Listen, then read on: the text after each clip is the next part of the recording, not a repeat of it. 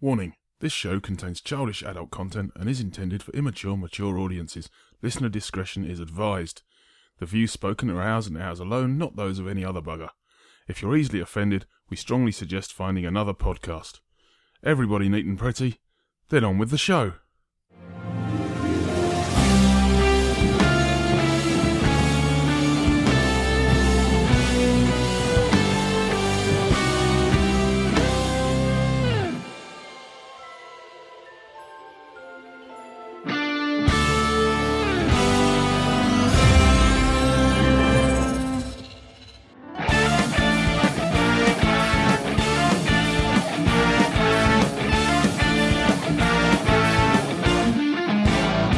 Hello and welcome to yet another episode of that Disney Parks podcast. I am Nick, and on this episode, I am joined by my faithful companions, Mr. D.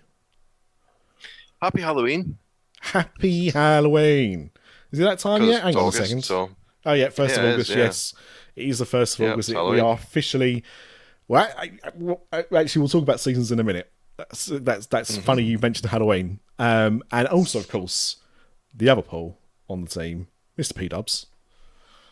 Good evening. Hello. Good evening. Welcome. Yeah, well, thank you, thank you for welcoming me. um, so what I thought was funny there about you saying about Halloween, and I had to just double check it was the first of August, is um, I and this isn't going to be part of the news segment, so I'll say it now. I was on uh, Shop Disney earlier on today, uh, the UK site, because obviously I get really sad looking at the US site at all the stuff we're never going to see. And um, of course, you look in the you know what's new today section, um, and of course it's the first of August, which means the Christmas ornaments are out. So right. all the Christmas Yeah. ornaments for this year, all the special ones that they do, which are ridiculously priced. I'm sorry they are like seventeen to like twenty odd pound for a single decoration is is nuts. Really, they're they're good. They're always good, but they are definitely not worth that money. Um, so yeah, I did, and I thought, blimey, Christmas decorations on already, and I was like, yeah, first of all, first of August. Uh, but you're quite right, the Halloween stuff is starting to shift through as well. So uh, Oh, yeah. it is that time. In fact, I honestly think if Disney didn't do Halloween parties um, between August and, and October, um, I think they would have started Christmas already. yeah, I think so. I, I really, really do. Halloween just gets in the way, you know. It- Christmas. It does. It's just the it's the it's the appetizer for Christmas.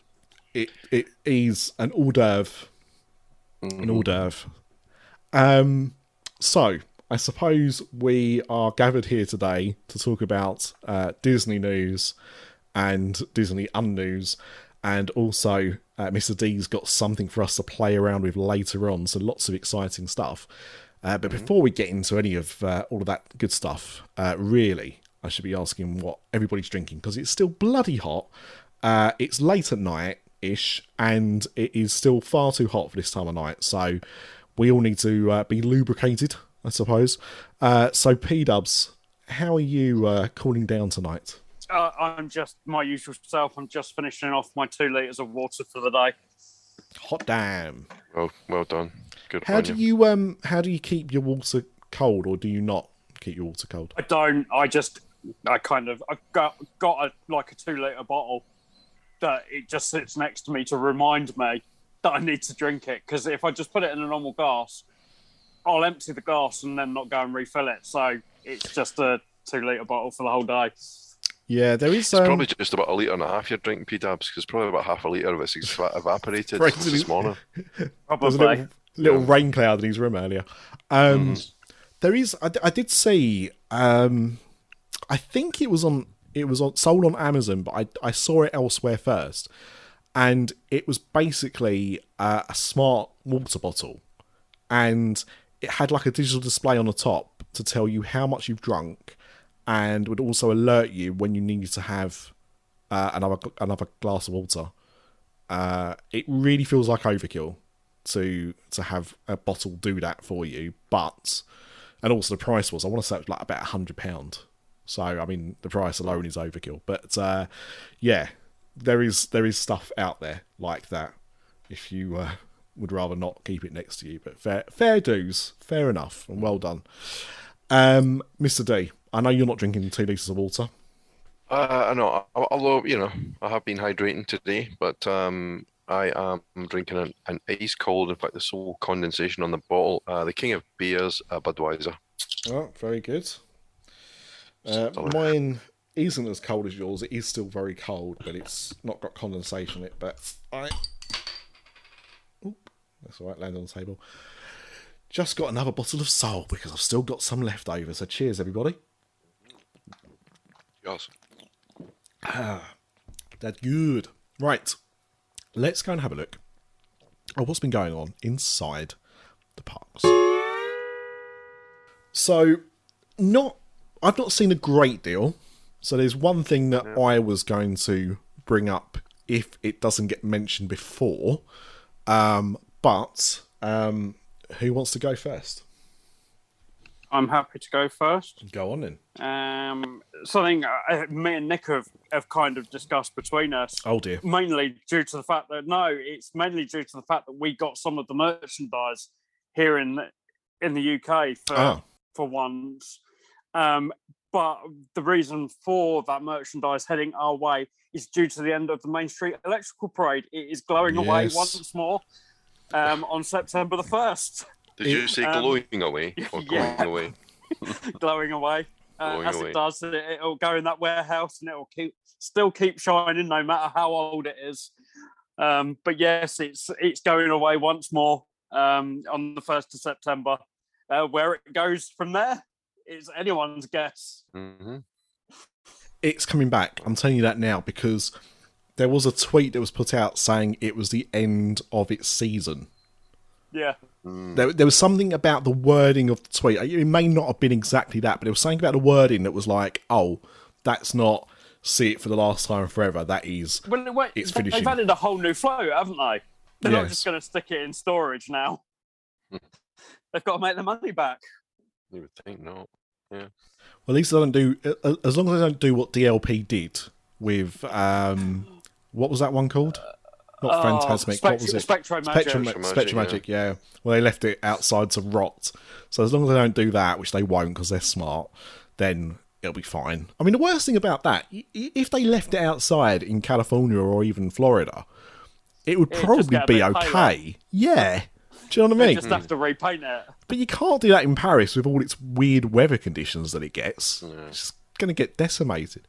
Um, it- if, if it's funny you mention Shop Disney, uh, P Dubs, and the Electrical Parade stuff because the weird thing is some of it's available now, some of it because I was looking on the website today, not specifically at that, but I was looking at like the new additions to the website, Yeah. and some of the stuff is coming soon. Some of it's already been and gone. Most of it aimed at women for some reason. There is Yeah, a um, I, I will point out that there's one T-shirt that Nick you didn't like um, that is actually for women and it doesn't say it is, uh, and I can guarantee that because I ordered it. I looked at the cut and I was like, that does not look like a masculine cut. Of which, th- do not get me wrong, I have, I actually purchased a women's stitch jumper from Primark about a year ago, thinking if I buy it in a big enough size, it will just like look a bit baggy. But Yeah. I then realised that when I tried it on, the cut is completely wrong. It was going to look almost like not quite, but almost like a crop top. Even at a bigger size, Yeah. I was like, no, okay, that's not going to work for me, brother. But Yeah, um, and that's exactly what this was. So it's, Yeah. uh, it's arrived back in the Disney warehouse this evening. it, what annoys me about that and how they label stuff like that is it says like for adults, Yeah, but it needs to say if it's not unisex, it needs to say or needs to be under a category. And I know because I clicked on it myself that was wasn't under a male or female category. That just was under clothing.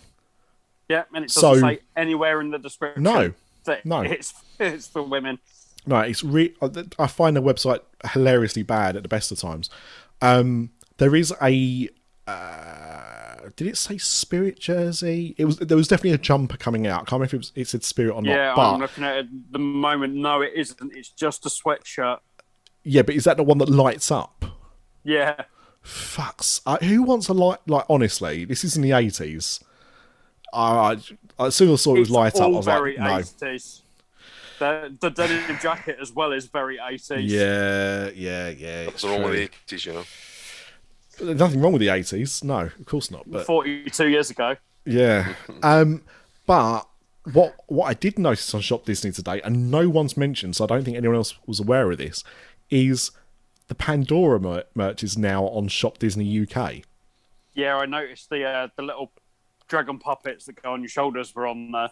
The Banshee shoulder puppets are on there, and only about twenty pound as well. Very reasonable. Yeah. Um, much cheaper than they were um, when they first got released. That's outlet prices, I think. I'm sure they were like nineteen dollars at the outlets. Um, so they're on there. Um, there's also another. I don't know if it was a puppet or just a toy of another creature. There was a backpack. There was a plush uh, creature as well from Na'vi. Um, so there's about about five or six things from the world of Pandora, and I I appreciate that we've got a new Avatar film coming out, but this isn't Avatar two merchandise. This is uh, like world of uh, Pandora merchandise. So it's very strange why it's ended up on the UK website after all this time. Yeah. Just saw the uh, trailer for Avatar 2 when I went to see uh, Thor: Love and Thunder last week. Oh, had you not you see seen it before? Um, I think I had, but Hmm. I don't think I'd seen it in the cinema. I think I'd just seen it on YouTube. But um, Uh, see, when I went to see Doctor Strange in IMAX 3D, they had the trailer. That was the first Yeah, film the trailer was being yeah. shown in front of. And in IMAX 3D, I mean, the trailer looked incredible. Hmm. You know, in ju- just in the way that the original Avatar looked amazing in 3D. Mm-hmm. When I've seen it in 2D, it does look as flat as Avatar does when you try and watch it in 2D. Like he, Yeah. he, he really, and I know people don't like 3D, and I obviously I'm I famously do, but he really does shoot those films to be seen in 3D. Mm-hmm. And when you then watch the trailer again after seeing it in 3D, you really notice the difference yeah. uh, in in how it looks. it's funny how how much well in the in the trailer they definitely there's definitely scenes which replicate or are, are very close to what you see in Flight of Passage. So it's interesting how they've they've made the first Avatar, then they've done Flight of Passage. Now they're making the second Avatar, but it looks like they're nodding back to Flight of Passage.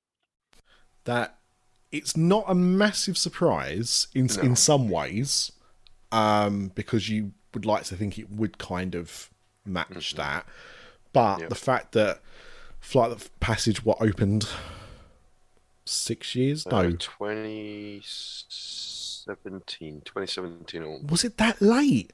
God. Yep. I remember when they first announced. We we were just started recording this show when they first announced Pandora, didn't we? Um, yeah, probably. Yeah. God, yeah, I can't I can't believe it Yeah, I remember I. I was at the um, I was at the pass holder preview, and we did a live live stream from from Pandora, Mm. and that was me 2017. Wow. Wow, wow, wow. So many years ago now. Um, Five years, yeah. I think I think Boniface was still running it back then. Whatever happened to him? Put him on an international spy mission. Um, yeah, I, I just, I think, I mean, obviously, I think it's it's good. P Dubs, we do get this stuff. Yeah. I think the real shame is the fact that we are basically getting casts off. Yeah, and yeah, and that's that's exactly it. Look how long it's taken us to get the Disney World anniversary stuff. That's just popped up this week as well. That's yes, because you were looking at the spirit. I mean, I'll I'll, I'll be No, honest. that was Ryan. Ryan was looking at that. I was. Yeah, I've got to be honest. I thought it looked. I, I thought it looks awful. I've, Uh, I've hated that stuff right from the minute they announced it. yeah, I that spirit jersey did absolutely nothing for me, uh, personally, and no wonder Ryan was, was interested in it because he has, as we know, exceptionally bad taste. Um, it's yeah, I just I just really feel that if you're gonna if you're gonna make uh not I mean obviously not making stuff locally, I know that, but what I mean is if you're gonna have localized sites, and we've always had a UK I mean, the UK also served Europe. Obviously, they've got different sites now. I, I understand that. Australia's just got one as well. they never had a dedicated site before. Um, so I know that they've just had one launched as well. But I think if you're going to be launching merchandise, just just launch it. Because I mean, you don't you don't just make this stuff like with the Disney World 50th anniversary. They didn't decide that over a, a month long period and start selling it. You know that stuff was was made or designed well in advance, would have been manufactured well in advance. In fact, wasn't that wasn't there stuff delayed because of the backlog from COVID that they couldn't get stuff shipped in time? So Yeah. not all the 50th anniversary stuff was available at the at the launch anyway. So there there is absolutely no excuse for us to have to wait what nine ten months for us to get stuff on our site. Yeah. Like I just, and also as well, like if you're that hardcore into it, and you are an example of this, and Ryan I know is definitely an example of this as well, you'll find another way of buying it. Yeah. You'll either pay through the nose for double box toys, or you'll, you know, have somebody on eBay, or if you've been lucky to go out there or know someone that's going out there, um, then you can ask somebody to pick it up for you and bring it home. Do you know what I mean? You're not you're not going to wait in the hope that the UK might get it, and especially when we get such small quantities of the stuff anyway. Like how how many times have you tried to buy something, waited for it to launch, and then you've been on there at eight o'clock when the stuff goes live, and you've not been able to get your sites because it's immediately sold out. That's not because hundreds of thousands of people are trying to buy the stuff at the same time It's probably not even very little of tens. Yeah, probably not even tens of thousands, probably hundreds of people. Yeah. And the stuff goes that quickly because there's not enough of it. So I, I, I do not understand the business model with the UK site at all. It's like, well, where's the, the Avengers Campus stuff? That should be on there now. And it's with not. that, I, I well, so the thing is, I don't think stuff for new lands or anniversaries should be on the websites the same day. Full stop. No, no. But and I, I agree that there, there's certain things that are, are limited, like Yeah. specifically for that opening day. But when there's stuff Yeah. being sold in the parks weeks before the lands even open, yeah. then it should also be on the website. Yeah, and I mean, at, at the at the very most, I think a month may at the very at the very most two months window of exclusivity in the parks because they want people to go to the parks, they want people to buy the merchandise. I get that, but like almost a year later, ridiculous, absolutely ridiculous. Um, but yeah, I mean, if you are interested in the absolute dregs of what they've got, because let's be honest, none of that. I was looking at the electrical uh, parade stuff on Shop Disney US about two or three months ago, and there were some things I was generally interested in, and of course, not a single one of those has ended up on the UK site. So it's literally I, the I've shit they literally couldn't sell. up with. I've ended up with the mug, and, and that's it. Because I am a mug. Depends how much the mug was. How much was the mug? It wasn't that. It was fifteen quid, I think. Yeah, so I've seen some of them about twenty quid now. Some of the mugs. Yeah. and I think that is ridiculous. I'll just go to Sports Direct and get one of those troughs that they sell as a mug. But uh, yeah, not quite as classy, admittedly. But um, yeah, Shop Disney just in general needs to really step up their game, and um, obviously, well, I, I, I don't know. Obviously, do, do we all love the Main Street Electrical Parade? we all fans of that? Yeah. Yeah, yeah, I liked it. Yeah. Um, That was a good parade. Yeah. So yeah, uh, it, it'll be back. Um, but as P Dub says, it'll be interesting to see what happens because we know previously, um, you know, it was at Euro Disney for a good number of years when that park first opened. Um, it has been seen on both coasts of America. And they've done, you know, tours of it Yeah. at those parts for certain anniversaries and, and whatnot. Um, so it'll be interesting to see where it does end up next, whether it stays in America, whether they try and ship it across to Europe again, maybe one of the Asian parks, although I think they've got I believe good it. I stuff think already. it's been in Tokyo before. Uh, yeah, it was definitely in Tokyo thing. in the 80s. Yeah. Yeah. Yeah, I think it might have actually come from there to Paris. Yeah. I think. Um, But yeah, it, it's been all over, and I I would welcome being able to see it again myself uh, in Europe. But uh, wherever it ends up next, you know, it will be it will be good. So that's the main thing, I suppose. Um, Mr. D, what did you have? Uh, well, one of the we talked about them last time a little bit, but Magic Band's officially launched this week, um, 27th of July. So, oh, sorry, Magic Band Plus, of course, it's Magic Band Plus, and it's just kind of interesting some of the early feedback. So, I didn't realize that for Magic Band Plus for the extra functionality, you actually got to charge it up.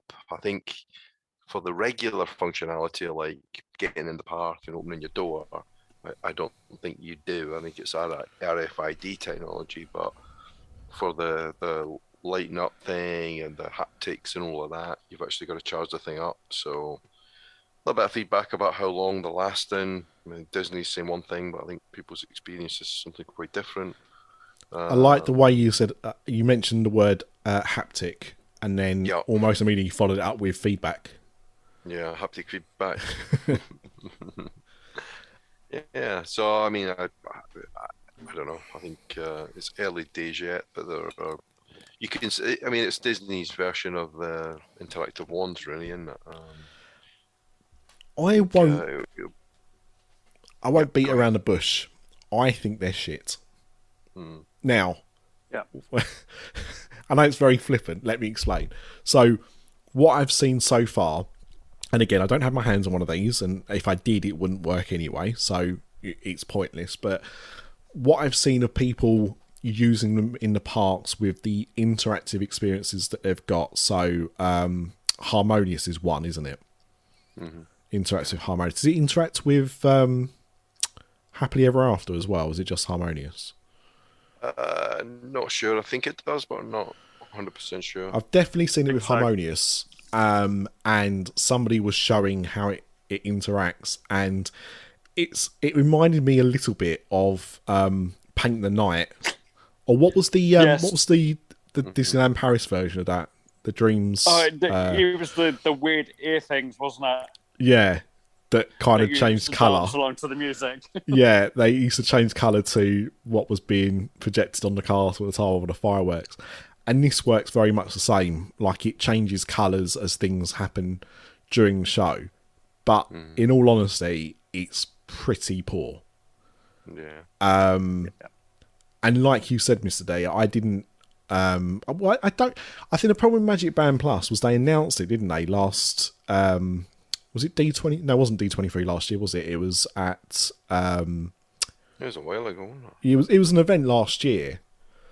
I think just before the 50th anniversary kicked off, and they announced these things and they showed pictures of them, but they didn't really explain what they were going to be. They just looked a bit more like a watch. We knew they had a, a screen on there that obviously Magic Bands didn't do.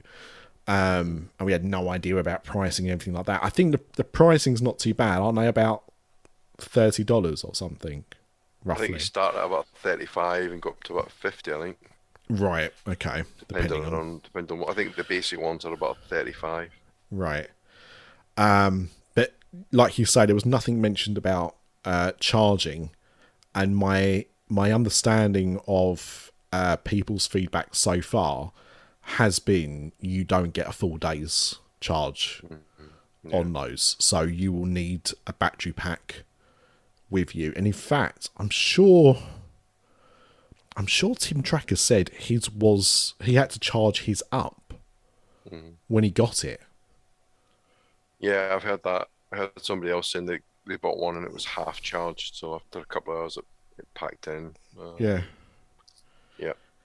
It's just So not yeah, very good. thirty-five to forty-five dollars is the price, Right. depending on the design. But if you're staying in a Disney hotel or you're an annual pass holder, you get a discount. I don't know how much that discount is. Right. I think it's around. I think they go down to around twenty odd dollars.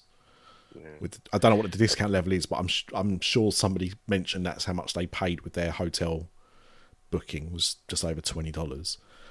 Yeah, I mean, people will buy them for Um, Yeah, for the course. interactivity, but I think I think for me, probably the potential is more in the sort of small scale interactivity rather than like harmonious and stuff like that. Because they've done that before. That's not new. They had.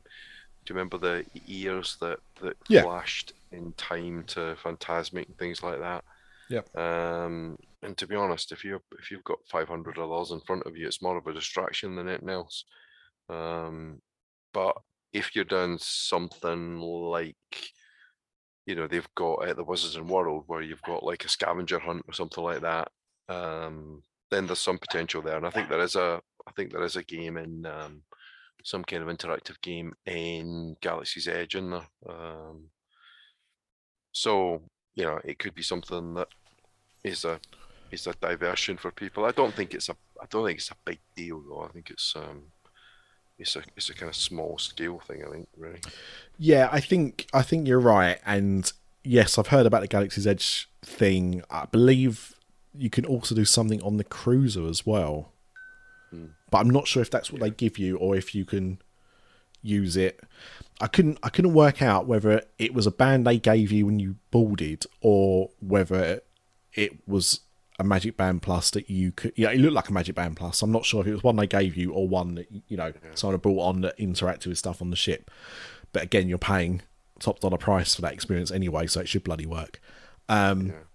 I know I've not seen video, but I've heard it interacts with the 50th anniversary statues as well. Yeah, it does. Yeah. hmm Um, so, like you say, that stuff, yeah, that that's kind of cool. I think the problem is, it just feels, at, at least at this moment, very half-assed. It's a little bit like, um, do you remember Pal Mickey Yeah. Yep. I do. and how that technology kind of worked? And it would like give you little facts and stuff as you were walking around if you pressed its hand and whatnot. Um, Yep. you know, as you say, those the ear hats. It's not the first time they've, they've dabbled in this technology, but I think if they really want people to get on board with it, they need to up the ante of what you can actually do. It interacting with, you know, it changing color when there's a fireworks show on, it doesn't seem enough, and it interacts with statues which are there now but won't be there in a year's time. Yeah. I'd guess because normally, you know, anniversary stuff lasts about 18 months, doesn't it, before they start pulling it out. So, uh, you know, all this stuff sounds okay for now, but what what's it going to do in the future? Now, what I've I've also heard is that they're discontinuing magic bands. So this You- is you all you're going to be able so, to buy yeah. is is Magic Band Plus. Um, Yeah. so okay, that's that's also a, another way of pushing people towards it. But um, you know, I was listening to Disney Under talk about it yesterday, and the fact that a lot of what you can do with a Magic Band, you can also do with like a mobile phone or an Apple Watch. Mm-hmm. So you can. therefore, you know, other than it looking pretty or mm-hmm. having something else Disney on your on your arm, what does it really offer you? Yeah. You know, oh, Yeah, so I- far it's you know talking to certain things and lighting up at a fireworks show. That isn't enough for me to buy another gadget. Yeah, that's what I'm saying. I think I think the potential is more in is more in the sort of scavenger hunt type area. I, I mm. think that'll be that'll be more attractive to people. And then of course they'll they'll be collectible. You know, there'll be there'll be lots and lots of designs. There'll be limited editions, special editions, stuff like that. So I can see them being I can see them being successful to some extent, but I don't think it's a it's not a showstopper. You know, it's not going to be it's not going to be a major thing. I don't think it's just It's, going to be it's just not a massive upgrade, is it? No, it's no. ju- No. it's just that. Oh, we're just going to put something on there that lights up. There you go. Off you mm-hmm. go. Yeah, It's Now, if Disney if if Disney actually partnered with like an Apple or a Samsung or like one of those pl- big players like Fitbit, one of those big players in the the watch market, I could I could kind of see that being more interesting to people Yeah. because I mean, all right, number one, it'd be a much bigger investment, granted, but if it does more than just stuff in the parks, that gives you because again, what do you do with a magic band once you get home? Nothing. Goes in a drawer. Yeah, It goes in that. Well, no, Paul. We, I think we decided that it, it goes in the popcorn bucket you bought with the glow cubes, right? I think we decided that on the last episode. That was a Patreon episode, so not everybody might know that, but that's what you use popcorn buckets for. that's very yeah, true. popcorn buckets and, and infinity gauntlets. I mean, if you've got lots of money, you can you could have two popcorn buckets. You could have one for your glow tube, glow cubes, and another one for your um, Magic Plus bands and old Magic bands. You know. I mean, I mean, if that if that isn't convincing people now to jump on Oh, yeah. Patreon, I don't know. I don't know what possibly uh, could no. be. I know. I mean, Although, again, I do want to shout out we we've had a few new patrons over the last month, so thank you very much for joining. Um, Mm-hmm. but yeah, I mean, it, it is just another bit of Disney tat that. And I mean, look, we all come back with stuff, right? Before Magic Bands were a thing, you know, I would come back with unused fast pass tickets or park tickets, you know, and that would be uh, like a memento that I'd keep in a box or popcorn bucket. Um, so I mean that in itself isn't new, but I just think that they've gone for a cheaper option of something that really doesn't need to exist. Whilst if they partnered with a smartphone uh, company or smartwatch company, s- sorry, not smartphone, um, I think you know that would be more enticing to people to to want to buy it. I, I guess because they're not expensive, you will always get that market as well. I get that, but I think if you just issued an Apple Watch that had exclusive faces, obviously came with a special strap that you could only get from a Disney park. Um, that interacted with with things because there was a, a pre-installed app on the watch or something. And I mean, look, the thing is, people have got Apple Watches. If you want to create a an app that does all this magical stuff on your watch, you could sell the app, right? They you can always pay for apps in the App Store, sell it for twenty quid, whatever people pay for it. Um, but I just think that would be a better use than just another disposable bit of plastic tat. But probably not the right person to speak about plastic tat. But uh, yeah. But thank you, Mr. because that is what I wanted to talk about uh, good. this week Plastic news wise because I hadn't really seen anything else. Um, but I thought it was quite a, a big a big thing. Um, P Dubs, was there anything else uh, from you? Yeah, just a, a small story, not a, a reopening um, of an attraction, but the beginnings of a lead towards that. Um, the first round of cast member training has begun on the reopening of the Walt Disney World Railroad. Bloody hell! Um, finally, which which points towards Tron being more or less finished as well. Um, which we know, we knew that. Yeah. Um, but this kind of confirms it that the, the trains will start running around the park again. Um, Let's which is which is a big big thing for me because every time I go to a park, the blooming railway railroad seems to be closed. No matter which park it is, it just seems to be closed. You to be are a transportation disaster, though, aren't you? Yes. Yeah, I am. You know, Yeah, rail yeah. strikes and God knows what. yeah.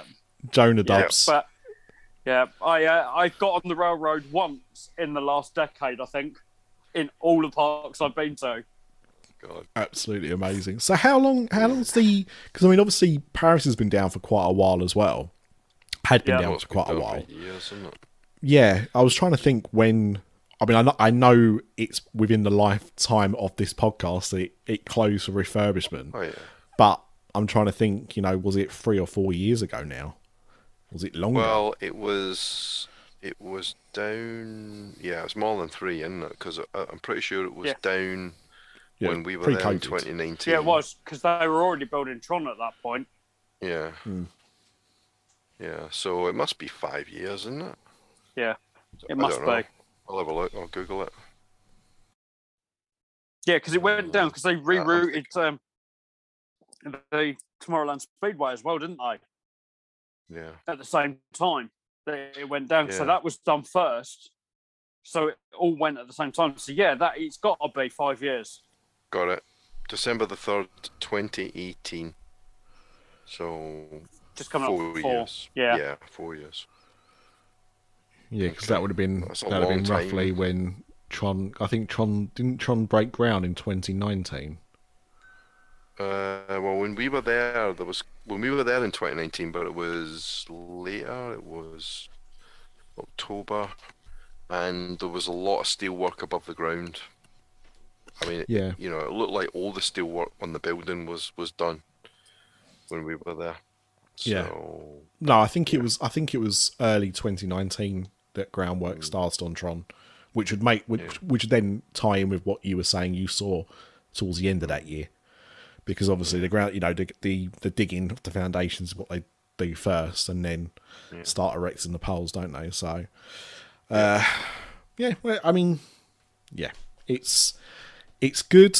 It's uh, another attraction. I know it's not it's it's it's like a cult attraction, isn't it? Really, the railroad road Yeah. anywhere. Like it's not something that a lot of people pay attention to, but it has its fans, and those fans are dedicated uh, to it. I don't think, I don't think I've ever done the Disney World Railroad. I've only done Paris. I've done Um, Paris and I've done Disneyland. Yeah, I've never gotten the Walt Disney World one either. yeah, I've done the three of them. I mean, the Disney World one. Uh, yeah, it's good. I mean, it's it's a nice way to get around the park, really. If you if you're not in a rush, it's not necessarily the quickest way, but it's it's, it's a pleasant little train journey.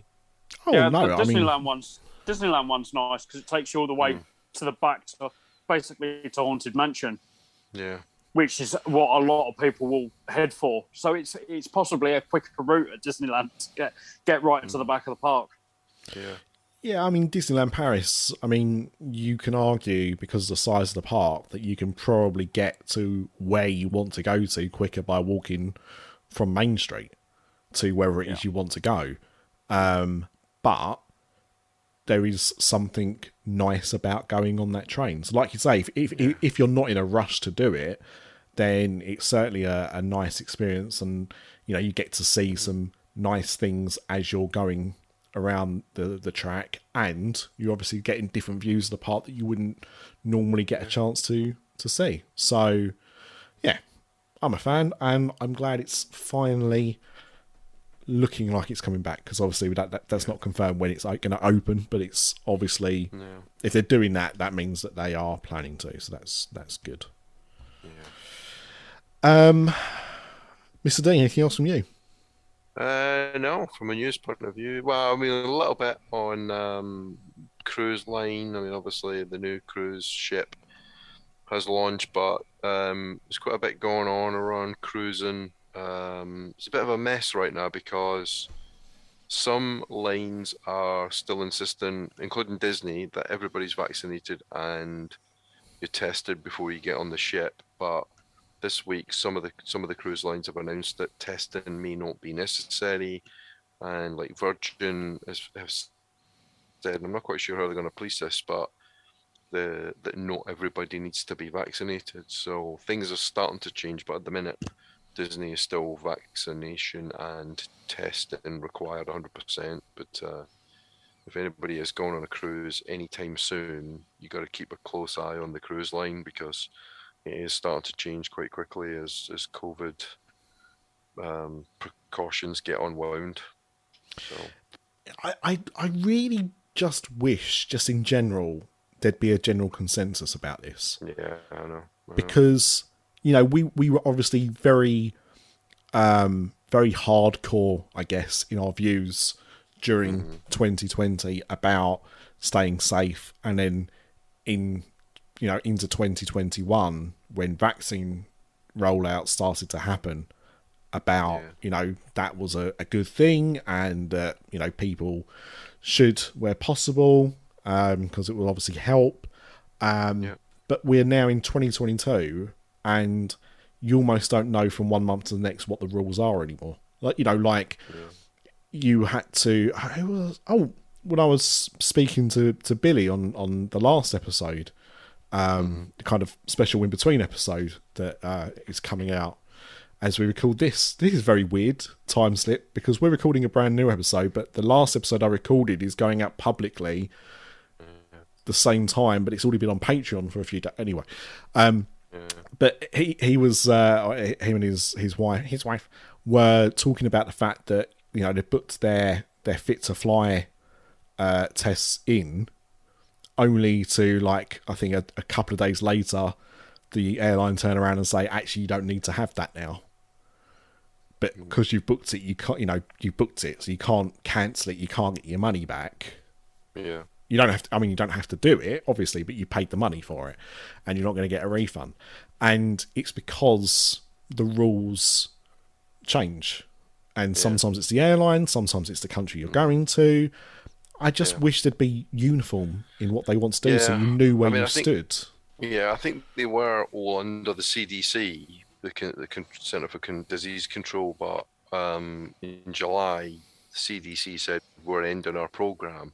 So I think they kind of left it up to the individual cruise lines to decide what they wanted to do next. It's just a shame that they couldn't have, the cruise lines couldn't have got together and said, right, okay, let's just work together on a on a timeline that that makes sense and do it Mm. all as a you know as an industry rather than just letting everybody do their own thing. So yeah, it's a shame. But if you're if you're going on a cruise anytime soon, you just got to keep checking with your individual cruise line because it, it's it's different depending on who you're going with, and that includes Disney, obviously. Yep. Okay. cool um That's p-dubs anything more from you Not from within the parks, no. uh mr d anything from you within the parks no, no, not from the parks. No. Well, then let's leave the bloody parts behind and go and talk about some other stuff. Did you know that we have a Patreon? I'm sure you do, it's been mentioned before, but just in case you don't know, we do have a Patreon. And on that Patreon, we have early releases of all our shows. We also have exclusive shows that you can only hear on our Patreon. And we've been doing this for years. So actually, if you subscribe to be a Patreon today, then you'll get access to the entire back catalogue. There's about four or five years worth of podcasts you've never heard because they've never been made available publicly, except for the uh, the odd one with released as taster. Anyway, as well as that, we've got a Discord which will be launching later this summer for all of our patrons to join. Uh, we've also got a, a Facebook group which you can join as well. Um, an exclusive one that's only open to our Patreons. But as well as that, our Patreons are the lovely people who keep these podcasts going. And now I will tell you who they are. We've got Lee and Laura, Karen, Chris, we've got Kate and Mel and Daniel. I met Daniel, he's a nice guy. Uh, we've got Paul and Sandy and Crystal, James, Nikki, Dan, Kevin, Alison, Dave, Sinead, Tom, Haley, David, David with an E at the end of his name. Uh, we've got Breaking Dad, great guys. Uh, we've got Rob, we've got Todd, we've got Jane and Steve, as well as Stephen. And we've also got Joe. Welcome aboard. So we thank you for your support of us now and your continued support. And if you would like to become a Patreon member yourself, please visit patreon.com forward slash that podcast. And I've even put a handy link in the show notes below. Thank you. Now, before we recorded, well, in fact, before we'd even got together today, uh, Mr. D said he had an idea. He had a suggestion. So, we haven't asked what it is. He gave us a, a, a kind of clue, uh, but not fully uh, of what it's going to be about. So, uh, Mr. D, I've, I've got to give the floor to you because I don't know what's going on.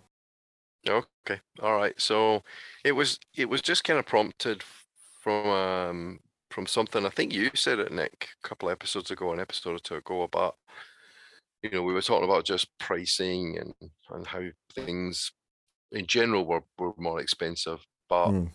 in particular, you know, holidays, Disney holidays, and how like families were being priced out of the market, and Disney were targeting, you know, the high earners, and and that is definitely true. I mean, we we see that in in lots and lots of different ways, and you know how they're how they're adding cost to things, but it just made me wonder. It made me wonder a couple of things, um, and so I did a little bit of work around it. It, it just made me wonder, you know, how how expensive is it for a family to go to Disney World if if you just stick to the core of, you know, we're going to go to Disney World, right?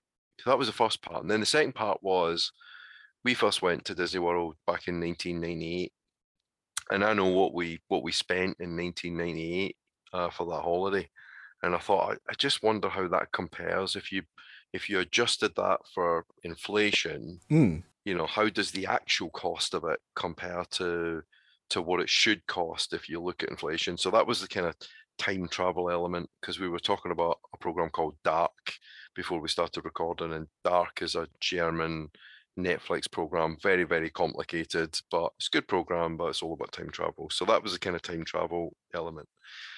So what I did was, was I kind of looked at um, 14 night holiday, right? So this is this is UK based, but if you're an American listener or you're from another country, I think the principles will still translate. But forgive me, but I've I've done it based on a UK um, family and and what it would cost them. So what I've looked at is 14 nights, two adults, two kids, and I've just randomly picked eight and ten as the ages. I don't really think it makes much difference in terms of cost.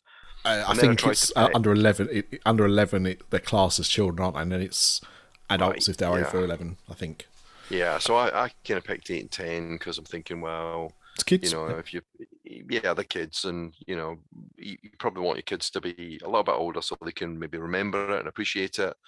So that's a good age. And then I picked times that would be uh, kind of peak holiday times, and so I, I was I just opted for um, 12th of August is is the kind of check-in date, which in the UK is is kind of later in the school holidays. In the US, it's getting towards the end of the school holidays. yes. Um, but for us in the UK, that's kind of peak peak time almost, you know.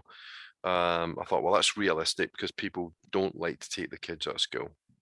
So I said, okay, what would what would that cost? And I based it on on flights, on staying in a Disney hotel because that's what you know. That's what a lot of people say they they want to do. You don't Yep. have to, and you can definitely save money by but staying in a Disney hotel and then uh, Disney tickets. Um, I also made some allowances for dining, and I'll I'll talk a little a little bit about that.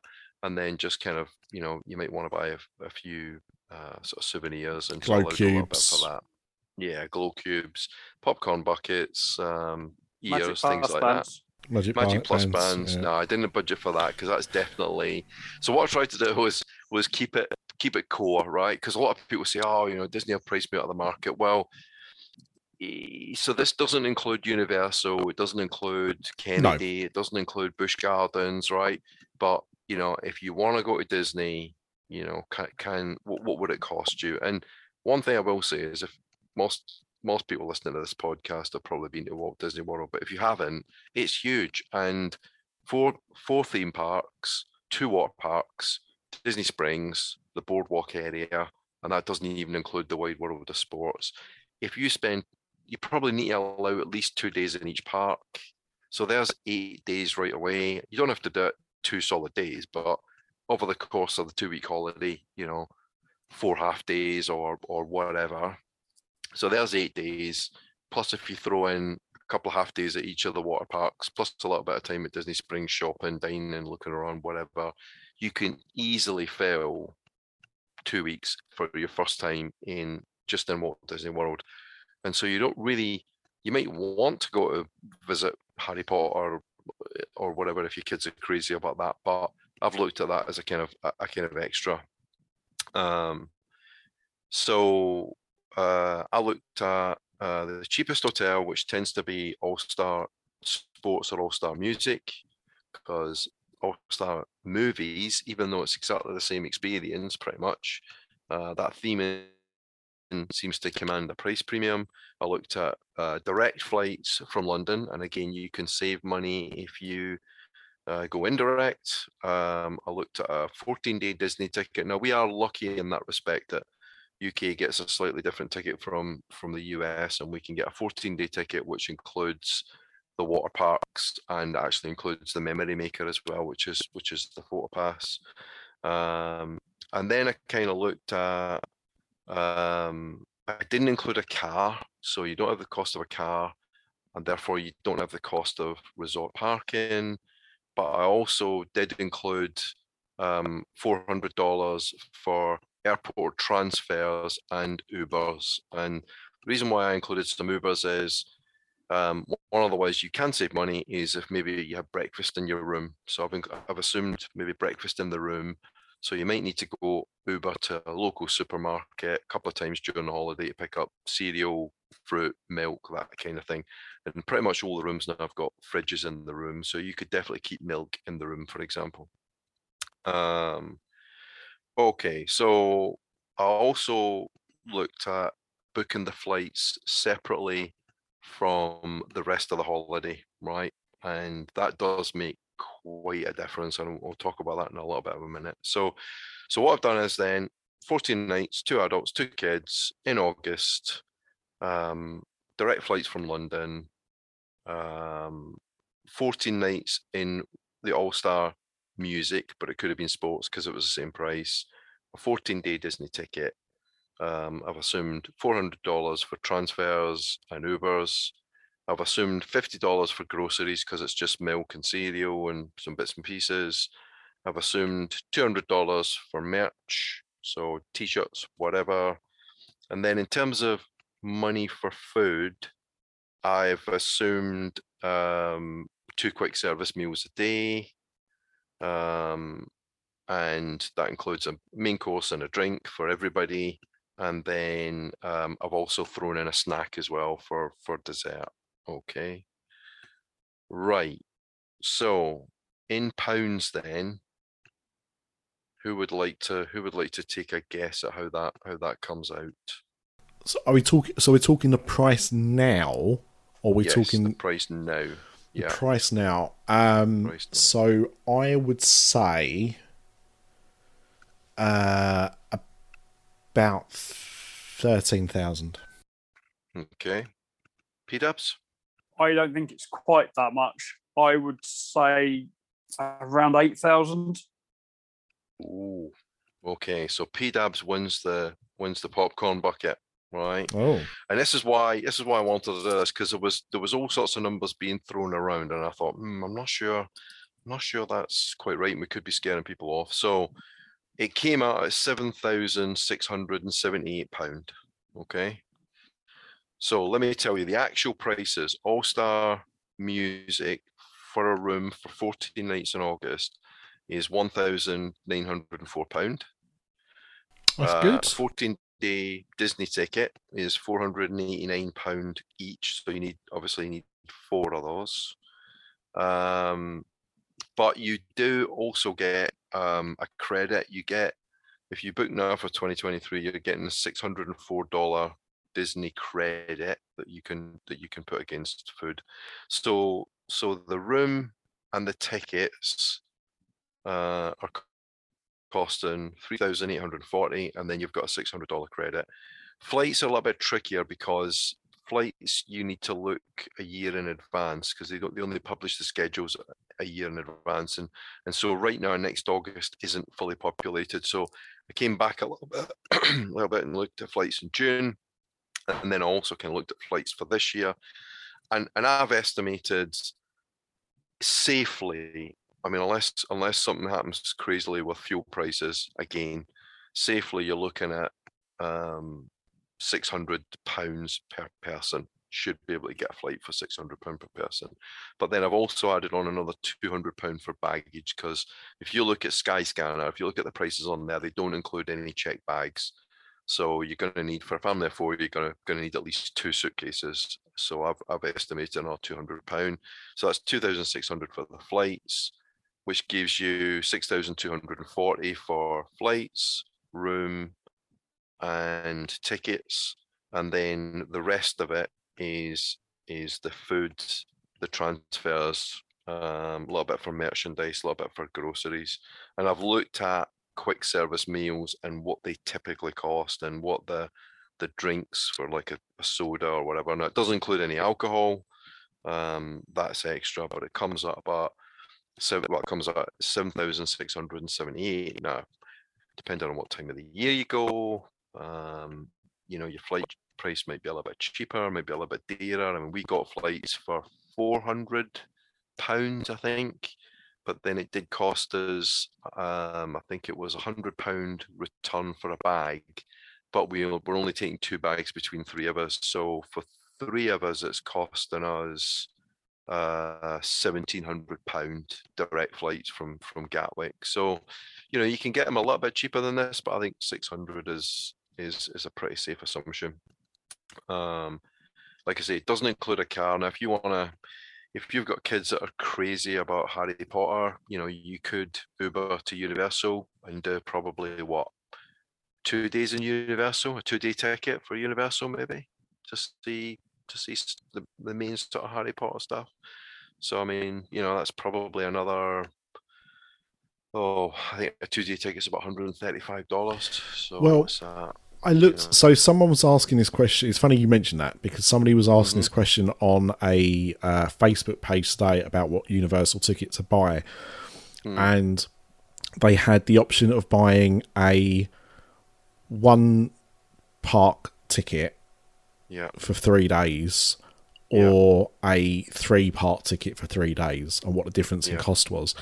And I want to say it was about $139, I think, for the one park yeah, or $189 for the two park. Uh, sorry, sorry, for the, the free park, which basically meant you could go into any of uh, Universal Islands or Volcano Bay uh, during that, that three day period.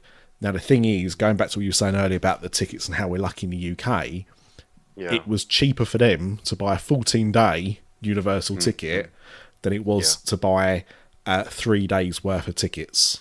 By Yeah. probably about not exactly half, but I mean, it was a big saving, even though they were only planning to go to Universal for two or three days. yeah. It was cheaper for them to buy the 14 day ticket. So yeah. that is another tip. And we had this when we, you know, obviously. Kate went earlier this year and she was asking us about what to do about tickets and everything like that. And we said, buy buy tickets here and buy more than you need because it normally Yeah. works out cheaper than what you're going to pay at Universal. And that's online price. If you buy them at the gate, they're even Yeah. more expensive to buy at the Yeah, yeah. gate. I mean, so I, I we just we just kind of did it a little bit because we bought we bought the 14 day ticket in the UK, and you, you're right, Nick. The the if you wanted the, the three parts, which we did, the break even point is about is about three days, I think. Where if you buy a three day US on the gate ticket, you you might as well buy the 14 day UK ticket.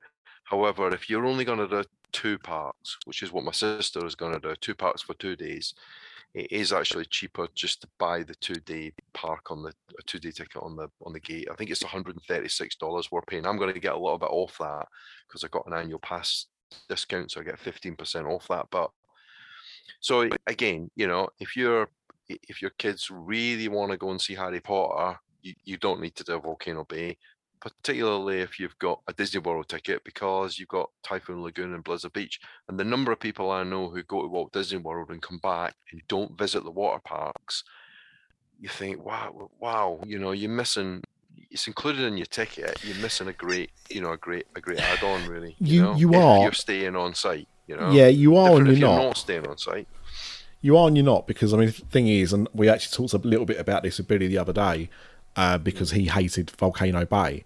Um, they liked uh, I can't remember if they went to both Blizzard Beach or Ty- and Typhoon Lagoon or just one of them. But the thing is, like, I'm not a massive fan of water parks. So the 1st time we went, we did go to both Blizzard Beach and Typhoon Lagoon. I think the second time, I think we might have only gone to Blizzard Beach, and because of the ticket we bought, we also went to Aquatica. Yeah. Uh, just because we wanted to see what that was like. Um, but I'm not. Neither of us. My, my wife much more into water parks than I am, but even even with her doing the sli- all, all the slides and everything, because I don't like all the slides. Um, Yeah. it's it's a half day experience, but you're absolutely right. If you've got them, there's no harm in using them. But at the same time, yeah. I would say don't feel obliged. I mean, at the end of the day, the the main reason for me going to Disney is to see the four main parks. The two extras they throw in, Is and to see Mickey Mouse. We know. well, yeah, and also and also like back in the day, Mister D, we used to get a Yeah. Disney Quest uh, thrown into our fourteen day right. ticket, and I spent more time in Disney Quest than I did the water parks. Yeah, um, definitely. But but I wouldn't. I would. I would say to people, you know, if again, if you if you're thinking you're priced out of an Orlando holiday, the, if the core part of that for you and your kids is Disney World, then enjoy Disney World, right? And and don't because as soon as you start buying tickets for other things, the cost just goes up through the roof. I mean, you know, it, it, it jacks it up because it isn't just it isn't just the you know the ticket itself, which is expensive, but now you've got to get there as well. So it's either hiring a car, which is which is very expensive right now. It's parking, it's Uber, it's it's something else. So well, this is you, if you want the core thing. Disney experience, I think I think if you're especially if you're staying on site or you're staying very near to Walt Disney World, then I think I think you know going to the water parks is a is a great experience, especially and I know you went a while ago, but that was pre kids. I think you might feel a bit differently if if you took the kids there because they you know kids tend to love that sort of stuff. It's like being at the beach, you know. Yeah, I'm not. I'm not sure. I think one one word's not not Hmm. too sure on the other. Um, but obviously different situation. Kids are different. Yeah. all that kind of stuff. Um, the the other thing, uh, yeah. So so car. Sorry, it's just 'cause you, another thing that cropped up today. Like somebody was talking. About, they had worked out the cost of having a car for their two week trip against Yep. not having a car and, and basically Ubering everywhere. And they reckoned it was about six hundred pound cheaper to have a car um, and not and not um, Uber everywhere. The problem with that though was that they didn't say how much the car hire had cost. They later come back and said, "Oh, it was included in the package cost of the holiday," which I don't dispute, but we all know nothing's free, right? No, so how much was that on top? Plus, Yeah. as well, we know, like in the UK, uh, the price of petrol right now is at an all-time high, uh, both here and in the US. And the other thing, which they didn't seem to mention, was parking costs, Yeah. which we know we were very lucky in back in the day. We didn't have to pay for parking if we were staying on property. Now we we do Yeah. have a daily charge. So I think all of that stuff is, is another factor because we know, and, and you mentioned obviously about getting an Uber down to, to Universal. Um, now, me and P Dubs know from saying at Universal and doing the up, doing it the other way round that it costs about was it about 20 25 dollars think it was like If that, 20 I think at the 21 Yeah. one Yeah. way and 22 the other you know plus we threw a tip on top so let, let's call it 25 each way um now that was obviously shared between two of us right so we just one of us paid one way one of us paid the other way so that that cost was essentially half if you're breaking that down per person and there's four of you then that obviously becomes uh, cheaper again so Yeah. Sure. there there are there are other things to to factor in um Yeah, many, yeah, many. Although I'm again, I'm basing this on a family of four, so there's nobody else to share the Uber costs with here, right? This is a this is a family of four, so it's a cost for Yeah. the family, and and it. But the point is well made, you know. And I'm not advocating you have to stay on site, but it is. Although the Disney hotels are more expensive than an off-site hotel, you have got to factor in that you if you are going to stay on site for the 14 days you you don't need a car right people will complain No. about the buses or whatever but we've never had a problem with the buses and you've got skyliner now and you've got and you've got monorail you've got boats you know if you if you if you do your homework you can get around walt disney world using Disney transport, and in some cases it's quicker. I would never drive to the Magic Kingdom, right? Anytime we had a car, I would never take the car. I'd always take the bus to the Magic Kingdom. It's a huge waste of time driving because you then got to get to the TTC and then you've got to walk into the thing and then you've got to either take a ferry or you've got to take a monorail and it just takes much much longer. So I've been I've been talking uh, to um, my brother about this because he's planning to go next year and it'll be his first time going. yeah, Um, his wife his wife has has gone before. I'm almost certain. Um, but not but not for a while. And they you know one of the things they're looking at is where they're going to stay because of transportation. And he said to me, "I've heard the buses aren't very good." And I said, "No, the buses are fine." I said, "The, the only problem with the bus, and we did have this once, um, is like a bus was scheduled, and it tells you when the bus is due, and people queuing, and the bus didn't turn up, and you're waiting and waiting, and then you know the next bus comes along, which was like I don't know, 15 minutes behind, and of course two buses turn up at once. So the thing is, by that point there was a you know a huge queue, and thankfully because two buses turned up, pretty much everyone got on, if not everyone got on. Um, but that was the only time really we had um, a, a- problem with the buses. The only other time you, you're going to have a problem with the buses, and, and this is general anyway, is leaving the park. Um, if you leave after fireworks or something, because you know everyone's obviously trying to get back to the hotels, so it's it's going to be Yeah. busy. But generally speaking, you know, in the morning, first thing in the morning, Yeah. or you know during the day, or even you know before the parks close, getting a bus doesn't seem to be too much of a of a problem. You mentioned the Skyliner, and I said this to him. Um, she was a bit wary about that because she's not good about heights, and I said, you know, it's not really that bad, and it's relatively quick, so you don't really notice you're up there too long. And you know, we could speak of this because me and P Dubs have both done it. we were there opening day, bizarrely. Um, So we know it's a quick system uh, and efficient. So um, yeah, I, I I I agree with you. Uh, I think there are ways, and I think I think the problem is when like I I I don't think I would want to go and do a two week trip to Orlando and just be in Disney. Now the thing is there are there are people that would. And I know people that do. And they don't want to go to Universal and they don't want to go to SeaWorld and they don't want to go to Busch or Kennedy or any of the other attractions in the in the Orlando area. Um so I think if that's what you want to do and you're going to be quite regimented into what you're going to do when you're out there and you are just going to stay on Disney property, then yes, I think you can bring that cost down. Um, I guess it just depends what you want from your holiday. Um, yeah. Everybody will everybody will do their own thing, um, and people will will customize to suit their needs. You know, but but there's a lot of hype about you know, oh my god, you know, I'll never be able to take my kids to see Mickey. Well, even even at seven thousand six hundred pound, it's an expensive holiday. It's not a cheap holiday by any means, but you know, it it it's there are ways that you can reduce the cost. And like I say, I mean, I would say I've even been pessimistic in terms of the flight costs. I think you could probably knock a few hundred quid off that, but to be on the safe side, right? I think in that allows- August, I, I think in August you've probably actually been generous. Um, Yeah, I, I Yeah. that I'd worked it out at about two hundred pound more than you had Mister D yeah, for flights. Uh, Yeah. I had them at about eight hundred pound each. So, so we talked about booking flights separately. I mean, we always well it, when we started going, we we booked packages. So our first was Airtours, then it was Virgin actually, and then we started. I started investigating. You know, what if we booked the flights separately? How could we save some money? And we we realized that actually you can save money booking the flights separately.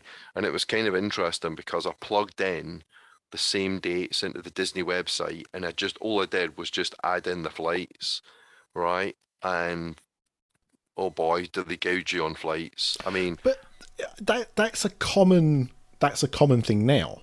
So yeah, me and uh, and we this is another unfortunately another Patreon thing. So sorry if you don't subscribe, but that's your hard luck. But me and Craig are um, going to be going to Disneyland Paris, uh, for a few days.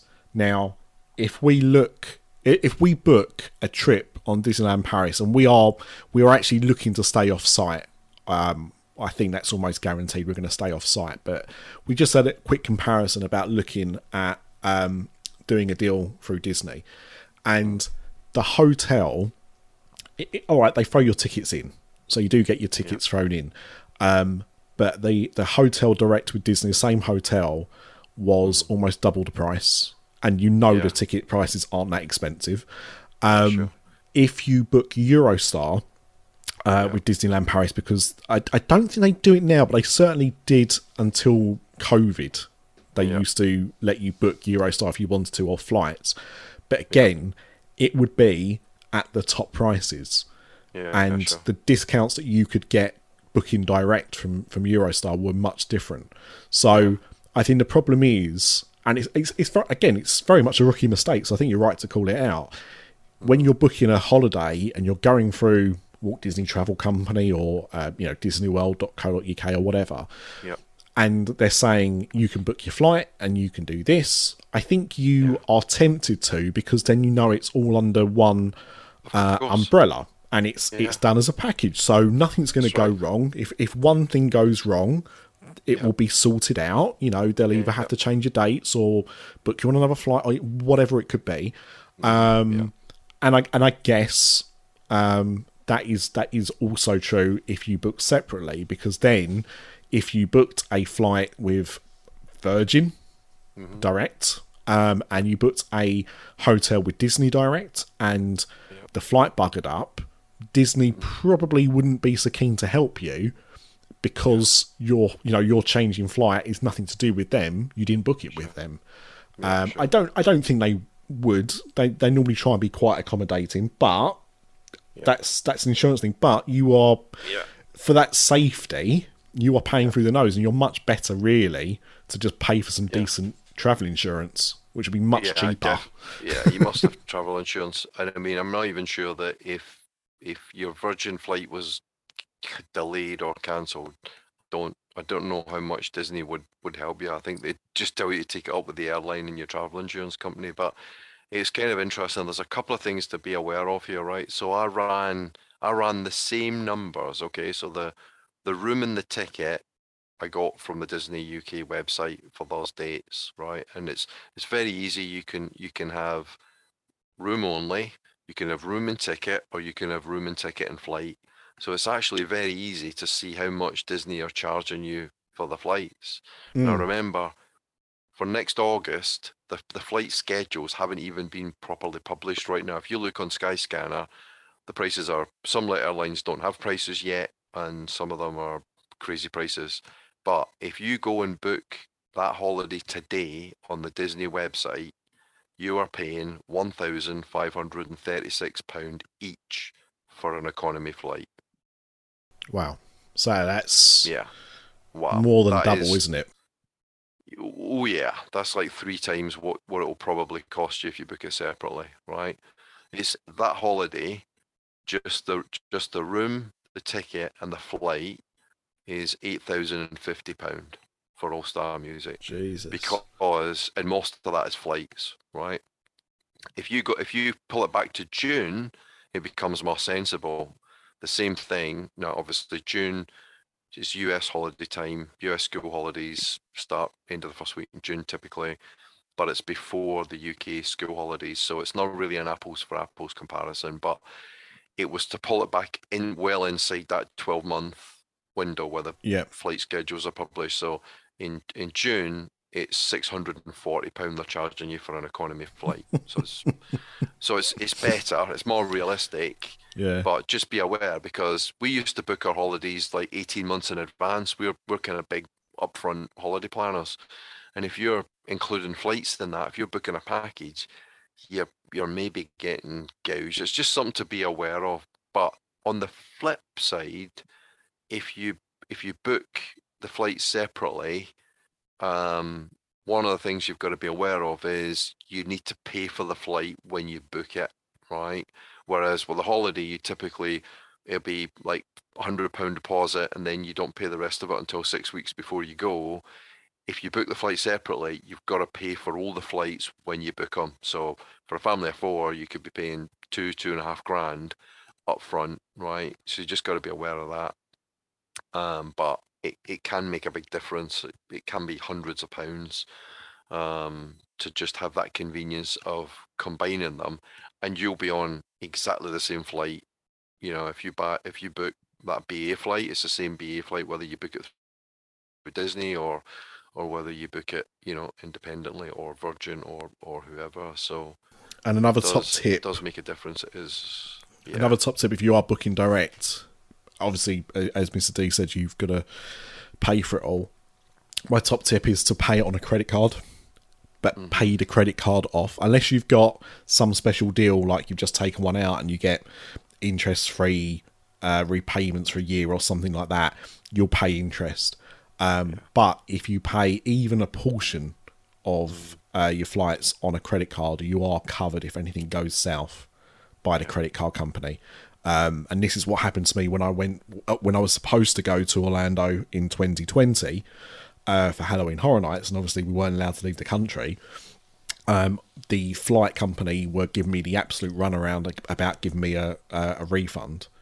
They said I was entitled to one because the flight wasn't going to go, um, but they were really dragging their heels about doing it. I mean, it wasn't just me; like hundreds of people in the same boat, as it were, about trying to get refunds. And in the end, because they kept giving me the runaround, I just contacted my credit card company, said, "This flight, you know, I- paid for a flight. Um, it's not going to happen. I can't travel.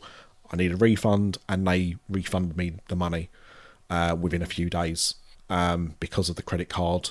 Uh, it's a code with credit cards, uh, you know, far too complicated to get into on here, but you are covered. And the thing is, you don't have to pay for all of it on a credit card. If you uh, if you pay a pound on a credit card and the rest in cash or on a debit card, you're still covered by the credit card company. So uh, it's good, but as I said, you pay more interest on a credit card, so pay it off as soon as possible. I've just had to do that with uh, a holiday I'm taking later this year uh, to Canada, and uh, I didn't pay it all off in in the first month like I was going to. I just forgot to pay the rest of it off, and uh, it cost me twenty five pound extra in interest. So pay pay it off.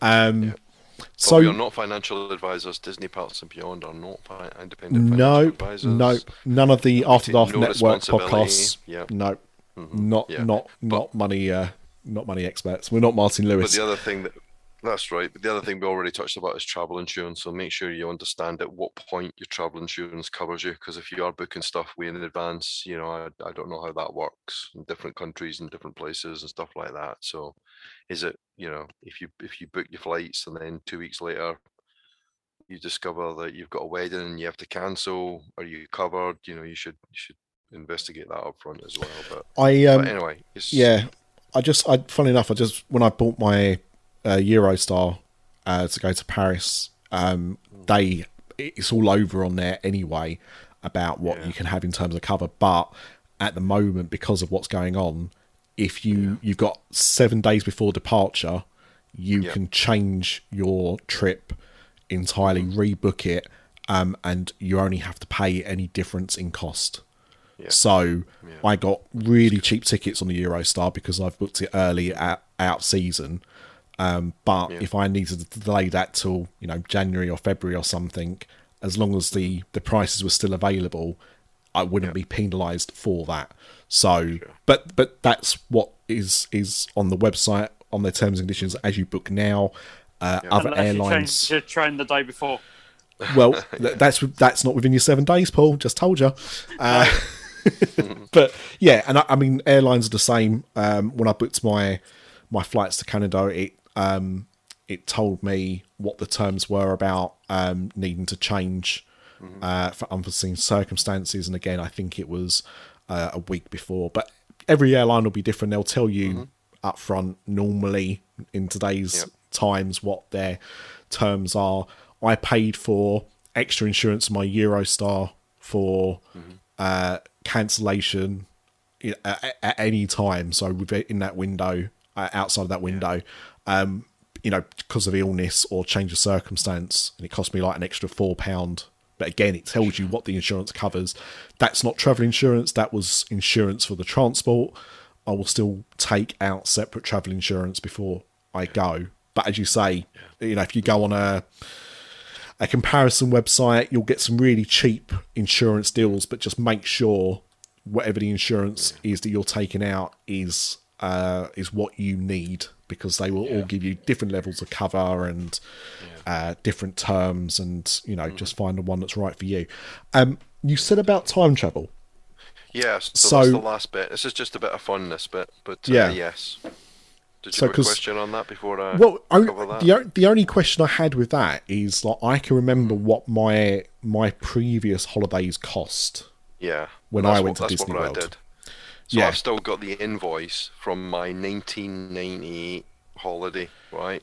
Uh, it was a Thomas Cook invoice, and it was actually we booked it as a package through Air Tour. So this was our very first Florida holiday. So I'll tell you what it was, right? Yeah, It was it was direct flights. It wasn't from London. It was from Manchester, but it was direct flights to Sanford, right? So it wasn't MCO, but um, to be fair, was- Sanford was what we used to used to be all UK flights to Orlando until. Yeah. early So it's fairly, you know, it's fairly equivalent, but it was um 14 nights in All Star Sports because it was only sports and movies then. They were building, uh, sorry, sports and music. They were building movies. So it was 14 nights, two adults, two kids. It was a 14 day Disney ticket, which you're quite right, Nick, included Disney Quest plus the two water parks, plus the four theme parks. Animal Kingdom had just opened up that year so four theme parks. Um, it was actually car hire, so not quite like for like, but there was there was and it, it was and in those days the car hire was and I'm using air quotes free, right? I know that Yeah. doesn't work on a podcast, but um, that's why I'm telling you. Um, but you paid like for your insurance, so it wasn't really free because you paid like so much a day. I think it was about nine quid a day for for the the various insurances, SLI and collision damage waiver and all of that. So so that's the only kind of non apples to apples comparison. It's it's family of four, two adults, two kids, direct flights from the UK to Orlando, 14 nights in an all star, 14 day ticket, but there is car hire included in that. So in 1998, we paid £3,350 for that. Right? Mhm. Okay. So if you factor in, I found a website, right, which which allows you to plug in the amount, the year, and how far you want to kind of project that, and it will take the actual CPI uh, inflation levels, and it will tell you in 2022 the buying power of that 3,350 pound, right? Yep. So remember the, the the calculation I did for for today for a family of four, it came out at seven thousand six hundred seventy-eight pound. Now that did not include a car, to be fair, um, but that did include a lot of things that aren't in he- here. So it included money for food, merchandise, transfers, etc. Okay. Yeah. So it's not a it's not a bad trade-off. The car for the for the food. In fact, it's probably slightly on the on the generous side, but in for so three thousand three hundred and fifty pound in nineteen ninety eight today would be worth what? Nick, I'll I th- start with you. c- you had it- No, I'll- I'll start with P Dubs because Nick went first last time, so Yeah. it would only be fair. Yeah. So P Dubs, go for it. I think it's going to be fairly comparable. I'm I'm going to say I'm going to knock a thousand pound off the one earlier. I'm going to say seven thousand. Okay, Nick, how about you? I'm gonna say six and a half. Oh, you're a man. Six thousand five hundred and fifty-two pound and twenty-three pence. right?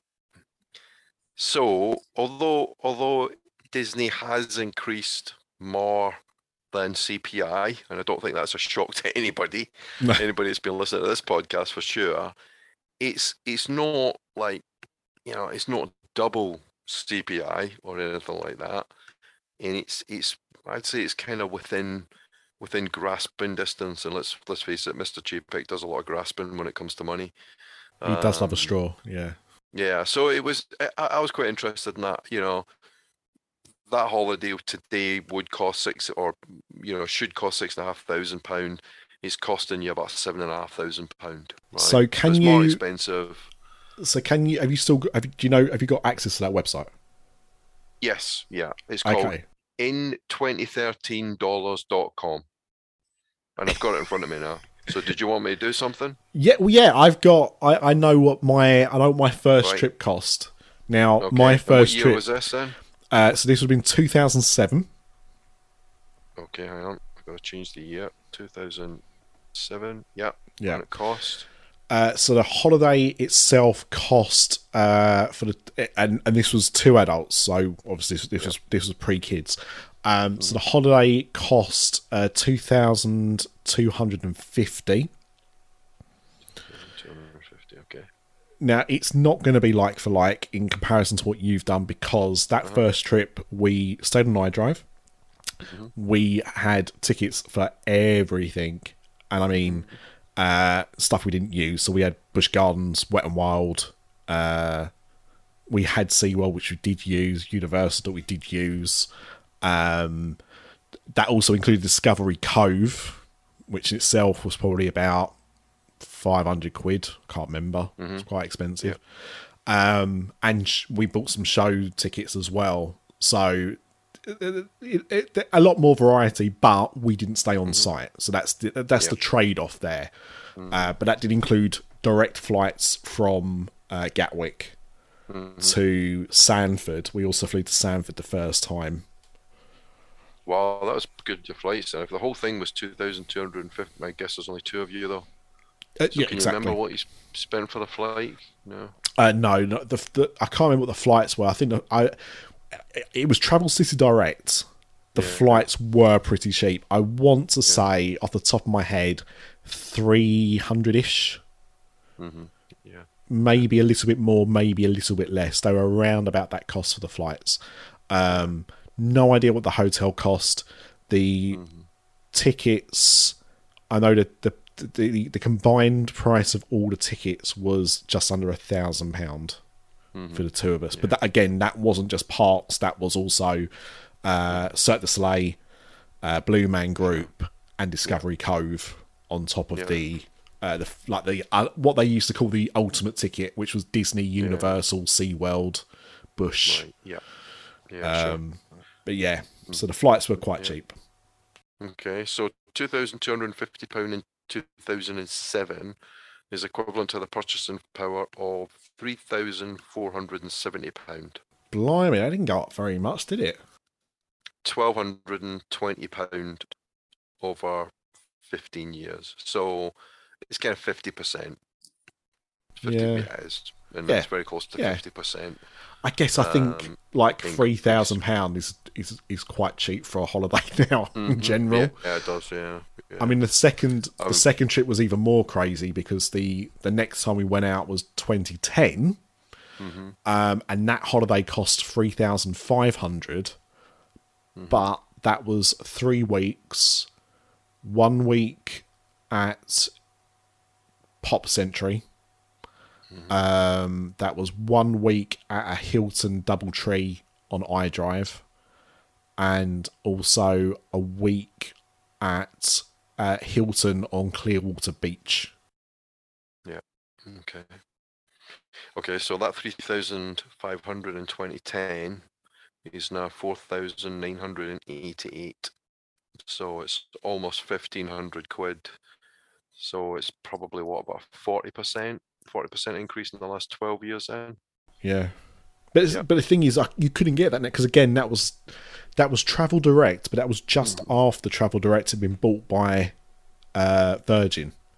Yeah. because the first flights, so the first holiday, the 2007, we flew with XL. Do you remember XL.com? Oh, yeah, vaguely, yeah. The Icelandic airline, um, who went bust about a year later uh, during the financial crash. And um, that was then, so that they were like the airline of Travel Cities Direct, and then Travel Cities Direct got bought by Virgin. So the second time was Virgin flights Yeah. um, which were always a little bit more expensive. Although they were still cheap in comparison to to now. I mean, I can't Yeah. I can't remember what those those second flights cost, but it wasn't a huge amount more. And I because Yeah. it because we booked it, you know, it, it was three years, so we knew roughly what the difference was in cost. And to be mm. honest, mm. the fact that it was a thousand pound more, and for that we got another week plus Yeah. a Disney hotel and plus two decent hotels. Because I mean, obviously, the first time we stayed on iDrive, it was quite a cheap hotel. The Hilton DoubleTree was probably the most expensive that we stayed at that holiday, mm-hmm. actually, mm, Yeah. because it was like um, it was like a little apartment rather than a hotel room. Um, yeah. Had like a kitchenette, diner, and a living room, and all that. Um, but I don't think that's that's too bad. But you just wouldn't do that. You just wouldn't find that now. No. Not with Uh, your tickets on top interesting, and like, stuff. From from everything I've seen, and others might have had different experiences, but when we when we used to book, we always flew Virgin out of Gatwick, um, and and it, Virgin and BA were always fairly close. Those were the two big airlines that flew out of Gatwick.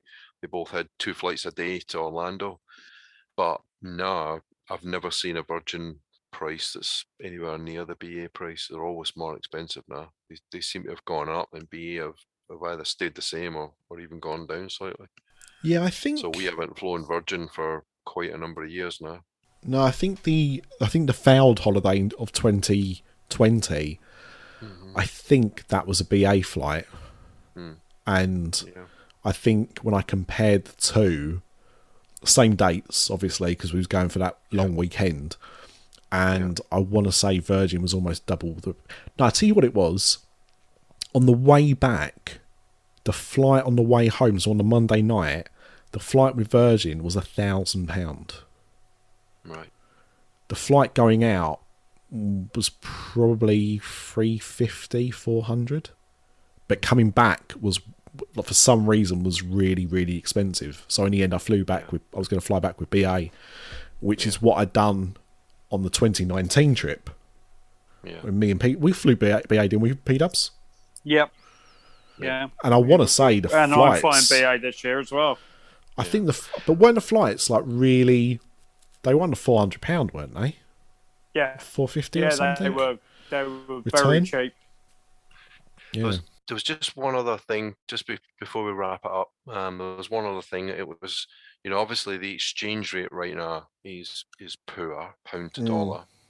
Yeah. Um, but again, if you look at if you look at the price in pounds on the Disney website for the rooms and the ticket, it hasn't really changed in that time frame. The the pound to dollar has gone from like 1.5 to to 1.2. Now it might in the future, but Mm. it hasn't up to this point. So, and and you're buying your flights in pounds as well. And again, it hasn't changed that much. You know, you can you can get a flight for depending on what time of year you go and what airline and what class you fly, about the same as as what you were getting when the dollar was was 1.5. So if so if you buy if you're coming from the UK, try and buy as much of it in pounds as you can.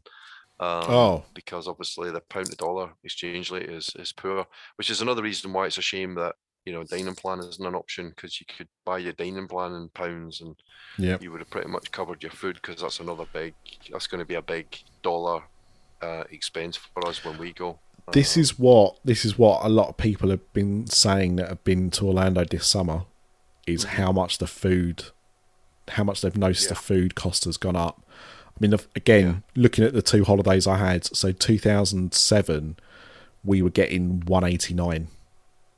mm, yeah, to the yeah, I mean, pound. It was- exceptionally good. I mean, yeah. we we went to that Virgin Megastore in downtown Disney, as it was at the time, uh, and they had a Virgin Megastore, and we spent about three hours in there, and I mean, we filled a case pretty much yeah, Yeah. with CDs, DVDs. Uh, we both bought Nintendo DSs because again, they were effectively half the cost. They were already cheap uh, in comparison to what they cost in the UK, but then throw in the conversion, and they were like less than half the cost. So we, we bought one each. Um, Yeah. You know, we spent hundreds in there, and it was because the exchange rate was so good. The second time, 2010, it was near a 155, 159, something around that. Still a really good exchange rate, um, but as you say, costs have gone up. One point two now. Well, it, and the problem is as well, the exchange rate has gone down, but also the cost has gone up. You know, like prices in America have gone up. So the problem is, is that that's always going to happen. Prices are always going to change within country, but if the exchange rate also comes down, so I think somebody was saying that they'd gone to Burger King and it had cost them fifty dollars. Now there was a lot of argument on the on, on the group about that because I didn't think the the costs were quite there, but that is something that they'd noticed that the prices had changed a lot.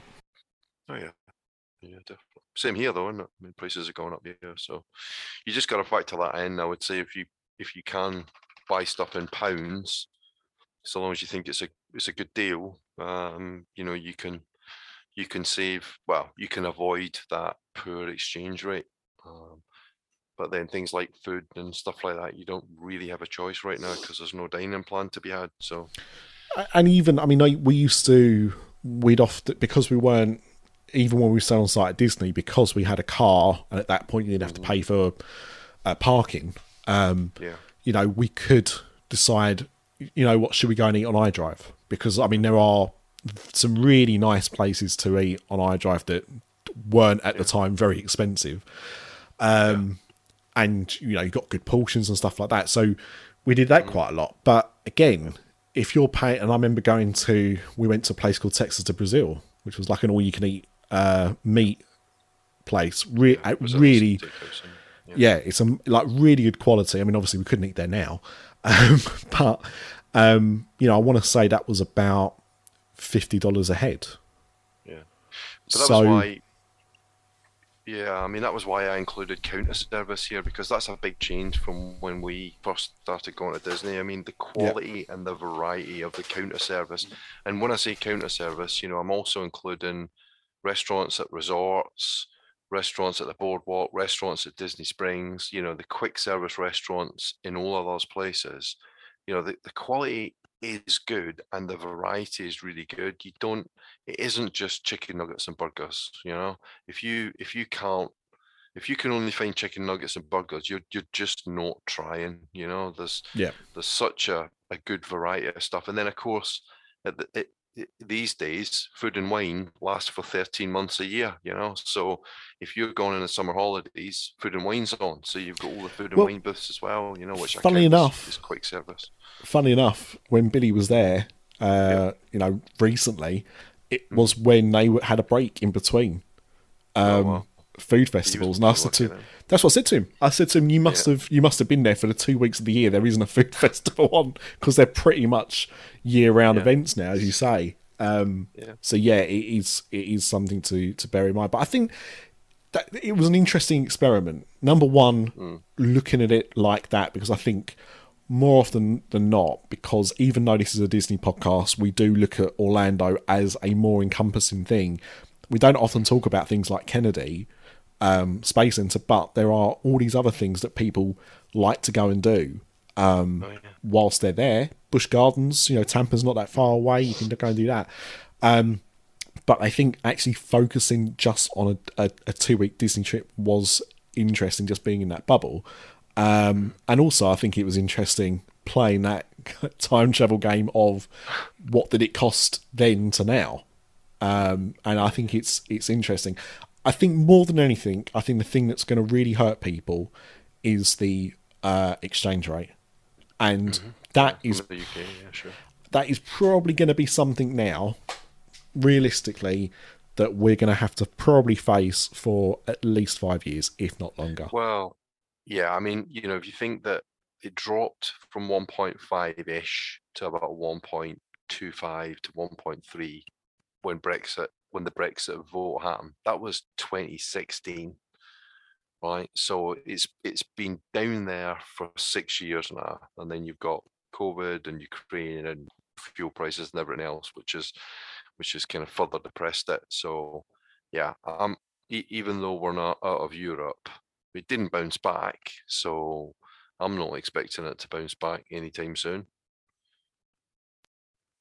You know, I think you're- talking I think you're- years, right. decades, if ever. I think it will get back there at some point, but it will take a long time. I mean, I've already noticed because I had to book an Airbnb going to Canada, um, what the exchange rate is between the UK and Canada. You know, Canadian dollars compared to US dollars is a much much more favourable thing. Yeah. But of course, there's not Disney Park there, so that's not a comparison. I'm just I'm just stating a fact. You can get cheddar cheese soup and cheese curds and stuff. So you can pretend This- you're in Epcot, pretend you're in Le Cellier. Well, this is this is this is what's going to be interesting because um, the people that we are going to see in Canada, um, one is vegan. I'm not sure about her husband. So, but she said that there's some really good poutine where she is. So I don't know if that's vegan poutine, if that's regular poutine. Um, I'm not vegan, so I could have poutine. Um, I'm sure and these days there would be a there would be a vegan option. I would have thought these I, days. I would have thought, and also, you know, we're going to Montreal. It's not exactly like a small town. Do you know what I mean? Like it's i if you're going to find it, you're going to find it there. So, yeah, but yeah, I need to. I want to. I've never had poutine. I've had the option of having it um, in places in like London that say it's authentic, but I'm I want to go for the real deal. Do you know what I mean? I don't want to half-ass this. If I'm going to have it, I'm going to have it proper. So, Canada, I go. Yeah. it's good, but I mean, it's cheese, chips, and gravy. You know what I mean? So Yeah, I know. I'm not. Don't get me wrong. You I'm can not. do it wrong. You can you can do it wrong. I'm sure if you get the wrong cheese or whatever. It's cheese curds, I think, but um, Yes. you can do it wrong. But Yeah. um, but yeah, you should Yeah. you should have a good experience there. I would have thought. We'll. Uh, I'll, I'll report on that later in the year. Um, before we go, um, just as we normally do, we normally talk about streaming services and, and whatnot. So I just thought I'd, I'd throw a few things out there. Um, so coming to Disney Plus as we record this episode, or as this episode goes out live to the public, uh, Lightyear would have made its debut. So everyone that avoided seeing it at the cinema, which is about ninety percent of humans, uh, will now be able to go and see uh, how bad it was or wasn't. Um, I'm I've seen it twice now, and I am firmly on the it's no no more damaging than Toy Story 4 was to the franchise. Um, and it's it's I don't think it's that bad, but other people will no doubt disagree.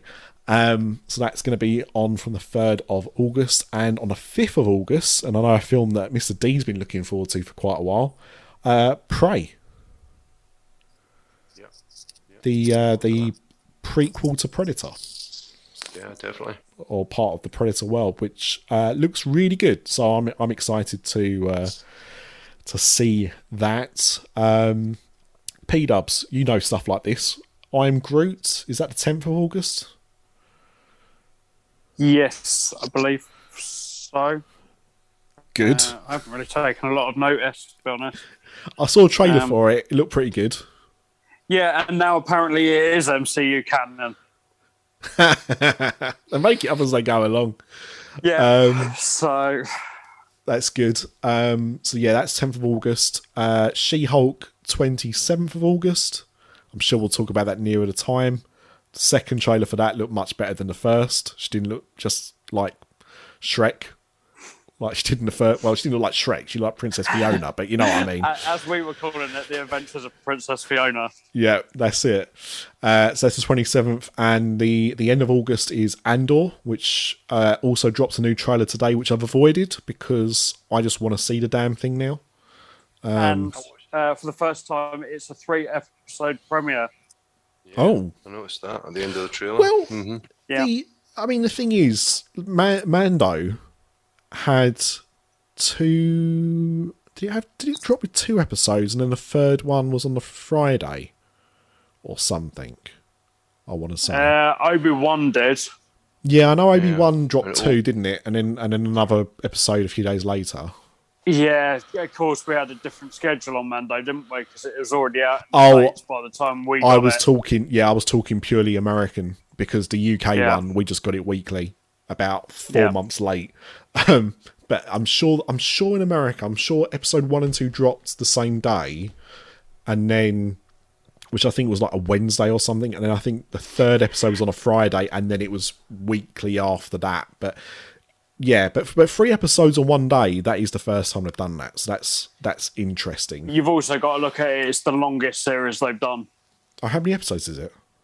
It's thirteen, I think. What? Well, Jesus Christ. mm. Um, I think. It, I mean, I know you haven't seen it, so I'm, no spoilers. But I think it looks interesting. I thought this it was a different trailer from quite what I expected. Um, well, they. I, Well- one thing I did hear was that they didn't use the virtual um, grid, or what what do yeah, they call it it? was, The all, it uh, was the, all filmed here. The the volume.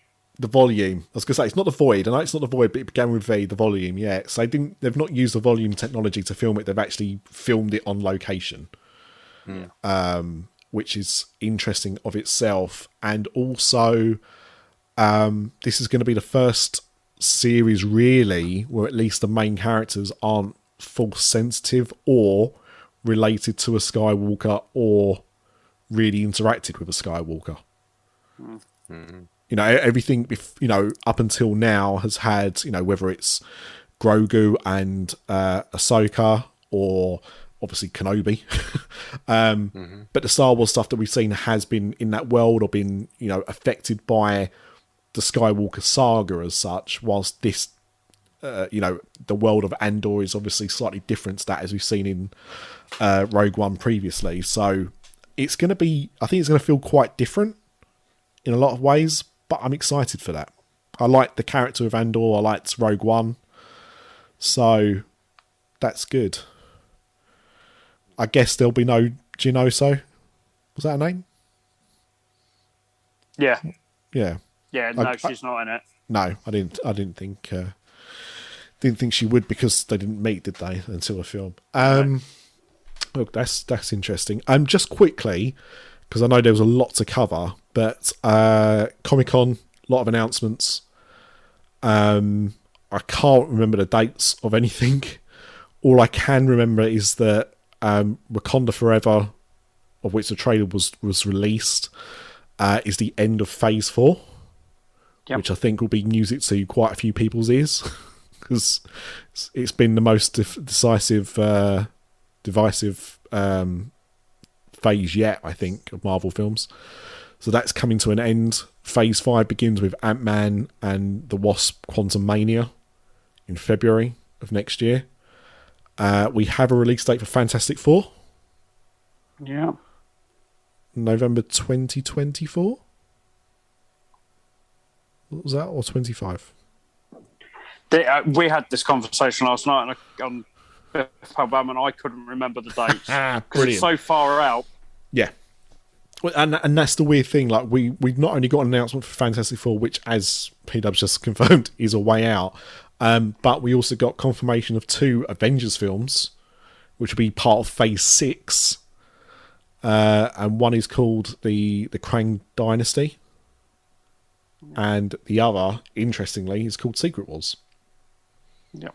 which we all hope will be based on the 12 part comic from the 80s and toy line, but in, I guess, MCU fashion, will have nothing to do with the comic book series it's named after. Uh, I, I, I think it will be. I think this is going to be the. Uh, it could well be the end of the MCU as we know it. Yeah, yeah, could be. But that's not until 2026, so don't worry, you've got a while yet. And, So- and just to point out, the, the two Avengers films are released four months between each other. Yes, so it's going to be same calendar year this time, not uh, a year apart, as uh, as we got the last two. Uh, with Avengers different films. directors. Yes. Well, possibly some Russos. I I would assume the Russos will be back for Secret Wars. Yeah. They, they, there have been rumours about discussions about that. So, The, the fact that they're now denying it and having to deny it yeah. Pretty much tells you that it is the case that they will be the directors on it. Yes. Yes. I think you're probably right. Um, so, yeah, so lots of exciting stuff to come uh, from the MCU, and I'm sure stuff that we'll get uh, more in discussion with uh, in later episodes. But of course, if you don't want to wait till then, you've got Biff Pow Bam. So you can go and find that wherever you find good podcasts and not so good podcasts. Um, and that will do, I think, for for this first episode of August. Now it is August. People are going to be going on holiday for example, Craig's already away, away much to the delight of some people, I'm sure.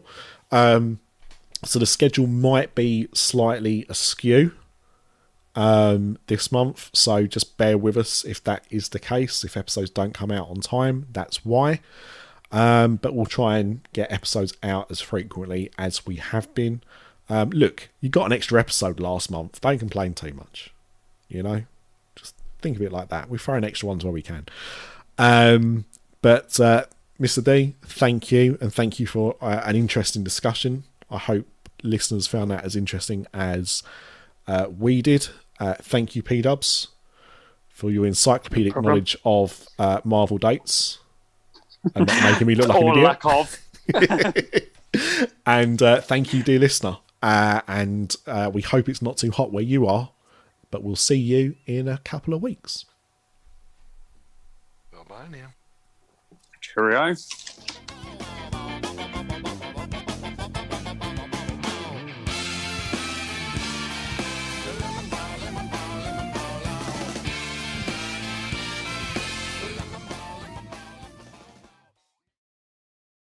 This podcast is a That production and part of the After Dark Podcast Network.